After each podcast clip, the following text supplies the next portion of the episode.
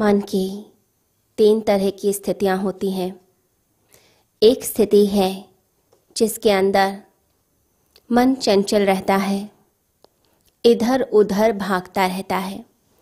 कहीं भी टिकेगा नहीं मन, एक जगह भी टिकता नहीं है। इधर उधर की बातें मन में आती रहती हैं, और जैसे छोटा बच्चा एक तितली को देखकर भागता रहता है बिल्कुल ऐसे ही संसार की चीज़ें देखकर मन भागता रहता है। कभी किसी चीज़ को पकड़ लेता है, कभी किसी चीज़ को पकड़ लेता है। परंतु अपने आप को खाली नहीं कर पाता है।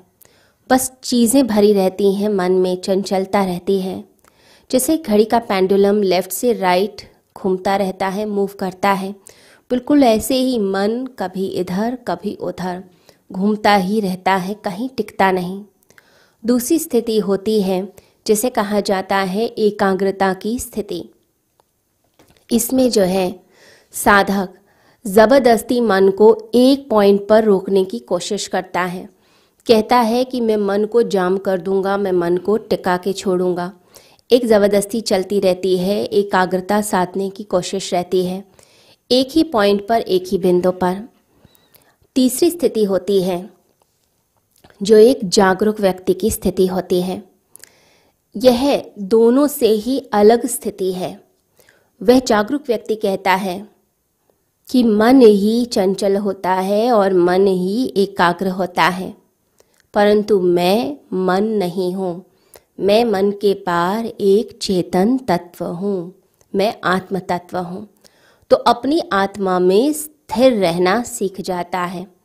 तो वहाँ पर दोनों स्थितियों का अभाव हो जाता है। ना ही चंचलता है, ना ही एकाग्रता। तो बड़ी ही अनूठी स्थिति हो जाती है, जो अपने आत्मा में स्थित हो जाते हैं, जिसे कहते हैं जितात मना कृष्ण कहते हैं, जिसने स्वयं को जीत लिया। तो वहाँ पर एकाग्रता जैसी स्थिरता होगी, वैसी शांति आ जाएगी। लेकिन चंचलता जैसी गति, वैसी गत्यात्मकता भी होती है, वैसी डायनमिज्म भी होती है, वैसी ही मूवमेंट भी होती है। तो दोनों चीज़ों का मिश्रण हो जाता है। तो जो शांति वहाँ आएगी, वो शांति, जीवंत शांति होती है। वो शांति मुर्दा घर की शांति नहीं होती। लोग शमशान की शांति ढूंढ रहे हैं, कोई आवाज़ ना हो, कोई कुछ ना करे। लेकिन एक व्यक्ति जो जागरूक है, वह अपने भीतर जीवंत शांति को लेकर आता है। कबीर कहते हैं, सोने घर का पाहुना। जैसे किसी बच्चे की आवाज़ आती है, रोता है, उसके बाद फिर वो आवाज़ विलीन हो जाती है और घर सोने का सोना रह जाता है। घर में मेहमान आता है और चला जाता है, घर वैसा का वैसा ही रह जाता है। तो हमने अपनी तरफ़ से ना तो कोई निमंत्रण दिया, ना ही निषेध किया। तो जागरूक व्यक्ति क्या करता है? ना ही अपनी तरफ़ से कुछ बुलाता है किसी को, ना ही उसका निषेध करता है, प्रतिरोध करता है। तो वह सिर्फ़ साक्षी है। वह क्या हो गया? विटनेस हो गया, साक्षी हो गया।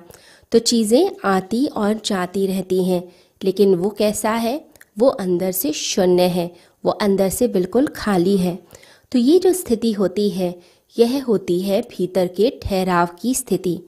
तो एक ठहराव, एक शांति हमारे भीतर आ जाती है। अब वो जो शांति है, वो जो शांति होती है, वो शांति, मुर्दा शांति नहीं, जीवंत शांति है। तो एक अनूठा मिश्रण आ जाता है। अंदर से जीवंतता है, अंदर से गति भी है और शांति भी। ठहराव भी है, प्रवाह भी, दोनों चीज़ें होती हैं। तो एक परम क्रांति घटित हो जाती है कि आप बच्चे की तरह जीवंत हो जाते हैं।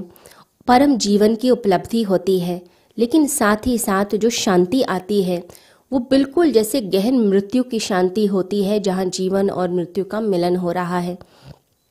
वैसी शांति भी एक साधक को प्राप्त हो जाती है। तो यहाँ पर एकाग्रता जैसी स्थिरता है और चंचलता जैसे कि नदी का प्रवाह। दोनों चीज़ें मिल गई। जब यह स्थिति आती है तो आप मन के पार चले जाते हैं, यानी जो संसार का द्वंद्व है, उसके आप पार चले गए। यानी मन समाप्त तो हो गया।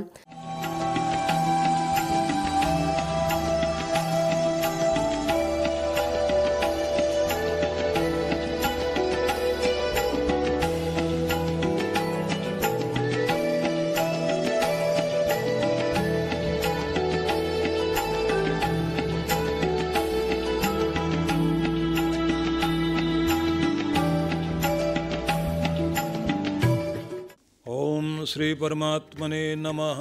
आप सभी भक्तों को बहुत बहुत शुभकामनाएँ और आशीर्वाद और आप सब के लिए प्रत्येक वर्ष की तरह 108 कुंडीय श्री गणेश लक्ष्मी महायज्ञ का आयोजन इस बार फिर से आनंदाम आश्रम में आयोजित किया जा रहा है।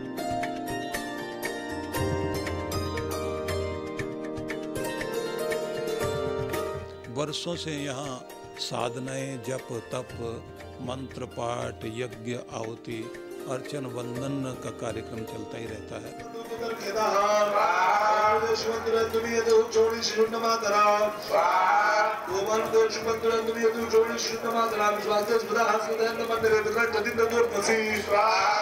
इस बार विशेष रूप से यज्ञ का कार्यक्रम तो रखा ही है।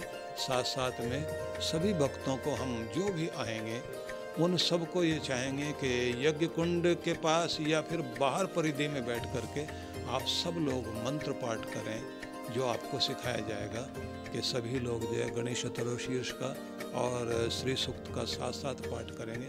हज़ारों कंठों से एक साथ इतनी ध्वनियाँ निकलें तो कैसा भी दुर्भाग्य व्यक्ति का हो, टूटेगा ज़रूर और सौभाग्य जागृत होगा रक्षा कवच आपका काम करेगा। साथ साथ में आप सबको हम ये चाहेंगे कि अपना अपना श्री यंत्र भी साथ में लेकर आएँ, क्योंकि उसकी प्राण प्रतिष्ठा भी साथ में की जाएगी। और एक विशेष चीज़, इस बार वैभव साधना अनुष्ठान साथ साथ में कराएँगे और वरदान सिद्धि साधना तो इसकी बुकिंग अलग होगी। तो ये दोनों चीज़ें आप यज्ञ में भी भाग लें और साधना में भी भाग ले। साथ साथ में एक मज़े की बात ये रहेगी कि सुबह जैसे यज्ञ चल रहा है तो शाम को अनुष्ठान वाले कार्यक्रम और कुछ अलग तरह की चीज़ें भी इस बार होंगी, जो बहुत आकर्षक होंगी और आपको जो है बहुत आनंद उसका आएगा।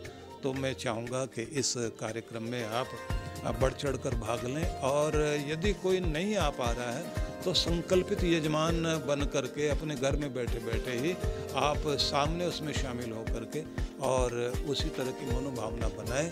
आपकी भाव तरंगें भी आपका कल्याण करेगी। आप सबके लिए मेरी बहुत बहुत मंगल कामनाएँ। 6 अक्टूबर से 9 अक्टूबर का दिन आप बुक कर लीजिए और आनंद आम आश्रम में पधारिए। मैं आपकी प्रतीक्षा कर रहा हूँ